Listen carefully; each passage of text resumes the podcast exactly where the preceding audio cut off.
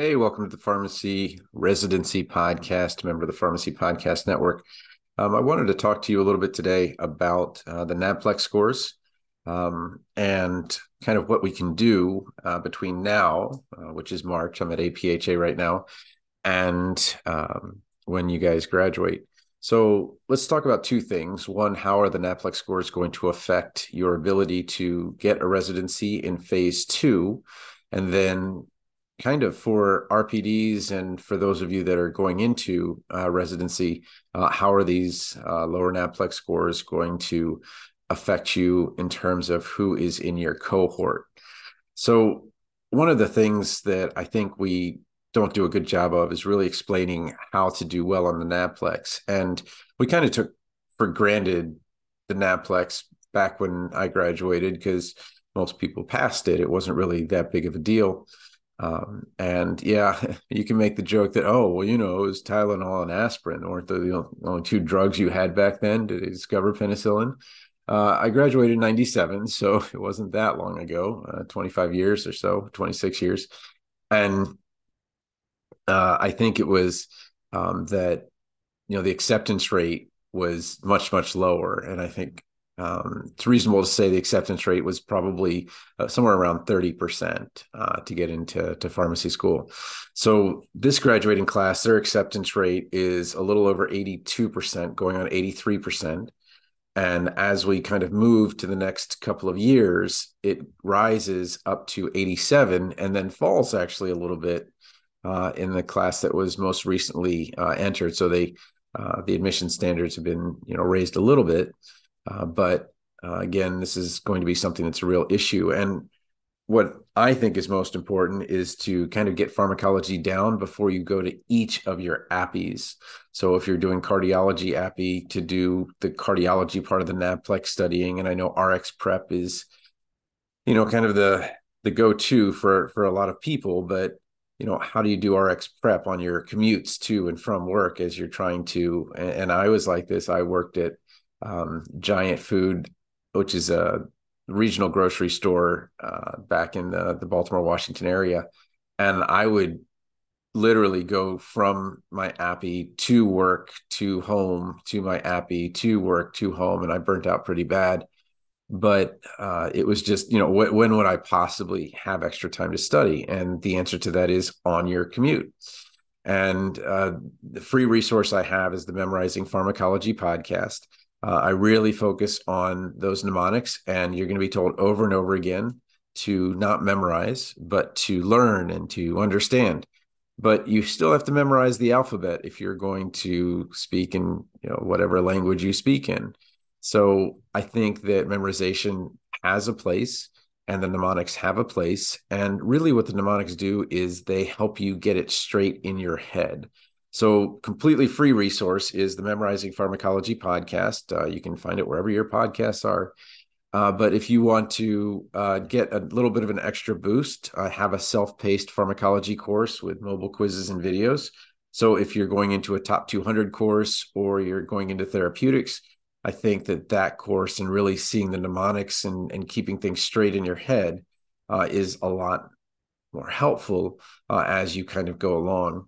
Um, I'm still helping a few people with their letters of intent as they're going into um, this phase two. And I'll talk a little bit about the scramble because I think it's reasonable that the scramble will actually have quite a few students uh, if you have over 700 spots just for PGY1 and almost a thousand spots with PGY1, PGY2. Uh, but if you you want that free resource again, memorizing pharmacology uh, podcast, and then um, uh, residency.teachable.com if you want the self-paced pharmacology course. Um, so let's talk a little bit about NAPLEX scores, and and I'm only going to to talk about the averages. I'm not interested in embarrassing that. Uh, one program was at I think uh, 21% with the NAPLEX, and then the NAPLEX goes from 21% up to 100% pass rate, and the MPJE goes from 25% up to 96% pass rate. Uh, so let's talk about the NAPLEX first. And so what we see is a, a gradual decline well, not so gradual from uh, two years ago to last year, but but last year to this year is a little bit gradual. So we went from 86% to 82% to 80%. Okay. And the issue that we have is that the NAPLEX scores came out before your phase two RPDs are accepting you for and ranking you uh, here in April. So now RPDs traditionally couldn't see the NAPLEX scores that were most recent, and they were usually two, um, a year separate. So you, it was really tough to to really say, you know, is this student likely going to pass the NAPLEX? Are they going to pass the MPJE?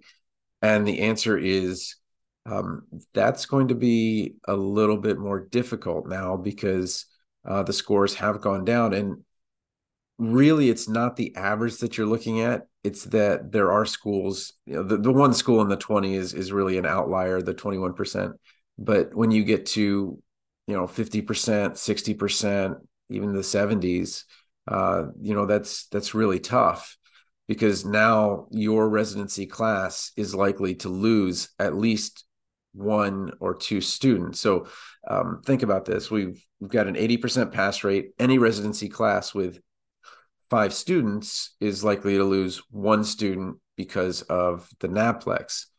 And if you use that kind of simple logic, it, it would sort of make sense. Um, but when we think about residency, you realize that, well, these students were kind of vetted and, you know, a group kind of dropped out before and the actual you know acceptance rate is closer to 65% rather than 77 75% so you know you would expect that students that are going into residency to at least be you know a little, little more likely to to pass the NAPLEX than the the average student at their school. But the MPJE again is no joke either. Um, so the MPJE uh, pass rate is is again um, you know gone down a little bit uh, from 83 to 79 to 77. But as you know in statistics, these are independent events. So it's like you roll the dice on somebody in their NAPLEX score, and then you look at their MPJE, and that's something that as an as a program, as a residency program, you might want to actually consider um, seeing if you can be part of helping them prep for it. So, you know, great, you guys are all coming together why don't we do this? Why don't we have a group come together to try to help each other pass the MPG MPJE in that state? Some states are notorious for having archaic MPJEs, and Idaho is no you know uh, well known for not having the MPJE. They just said, you know, it just doesn't really make sense. So if I were going to a VA where I can be licensed in any state I would take the NAPLEX and then get licensed in Idaho because it doesn't matter where you're going to get licensed uh, to work at the VA. And the reason for that is that the MPJE is actually more likely to knock you out than the NAPLEX. And if you're coming from one state and going to a different one, you're in a lot more trouble. So, again, my recommendation for MPJE is that you know, great. Um, is there any way we can bring our, you know, new PGY1 class together? Well, the best way to do that is to have an activity that you do together. And the best way to do that is to start studying for the MPJE together. Um, I'm not being paid by TLDR, but TLDR has an MPJE for every single state in the union. Uh, and I think it's like $75 or something like that, which when you talk about, you know, the the damage that will be done uh, if you don't pass the MPJE. That's a bargain. And let's take a look at, you know, kind of, well, if we're you're looking at MPJE and you say, well, you know, um, when you're in residency, you don't actually lose money. And that sounds a little bit strange, but if you have a regular job, you don't get paid. You don't go from intern to, you know, to to pharmacist. You don't get that pay bump uh, where you actually get paid as a pharmacist. But with residency, you you get the same pay throughout residency, whether you're licensed or not. The question is, is your residency program going to accept someone who failed either the MPJE or NAPLEX? Did you take it so late that you can't take it again? And so, you know, I, I really am not trying to be doom and gloom. What I'm trying to do is trying to be very practical here that uh, you need to take a hard look at your own colleges. There's two places you need to look. You need to look at your own college's NAPLEX rate and realize, okay, you know, I'm not above that. Um, the analogy I always use is when we talk about soccer, you know, uh, when when you have rec players playing rec players, and you've got the best rec team, you know, there, and they think, wow, we're really good. And so you tend to say, okay, well, you know, we don't really need to do extra practices for the championship or or something like that. And then you've got select teams, which literally have been selected, um, where you know you have to have a certain standard of soccer. And I know it's a lot for it's so much for a darn 12 year old to, to have to do. My kids have to do this every May where they have to qualify for their team and so you you need a certain level of ability uh, and experience uh, that kind of comes along with it. And so my my real concern is that you are thinking you are top of your class but if top of your class is one of the lower scoring and naplex and mpje scores well that means that you're going to really need to work a lot harder to make sure that you pass. And my concern is this that because you know residency acceptance rates are so high the exposure to students who are going to fail the mpje the exposure to students that are going to fail the naplex is much higher and so rpds if they're doing their due diligence um, you know are taking a strong look at the the the naplex pass rates that came out and so, is it fair? No, it's not fair for you to be judged on what a class last year did. And um, but what they're looking at is okay, well, how challenging was the environment you were in? And I think MPJE is not a good uh, analysis of that because there are some state, you know, tests that are incredibly hard and archaic and don't really match up to much of what you would expect and and even the study materials are are incredibly difficult to kind of put together um, so some states are just really hard to to pass. And i don't think that that's any reflection of the school. It's just those are hard to pass. Uh, but the naplex scores that's a that's a standardized test across the country. And you know when when you have you know a school that's going to be accredited that has a 21% pass rate that has 50% pass rate 60% pass rate you know you, you really got to start thinking about you know has is that fair to a student to have paid $50,000 $60,000 a year for that outcome? You know and you say well you know it's on the student. Well once hmm. once you get to 20% or 21% or 25% or whatever i don't think it's as much on the student as it is on the on the school itself. So you know for the students who are going into residency just know that if you have a lower pass rate i might increase the number of applications because you know it's reasonable that uh, the rpd and the the group that's going to be assessing you is going to be looking at that uh, and then if you're you know on the rpd side really, you know, is there a way you can bring your cohort together before the cohort comes together in June and July uh, to say, hey, you know, here are the materials you're going to need for the MPJE.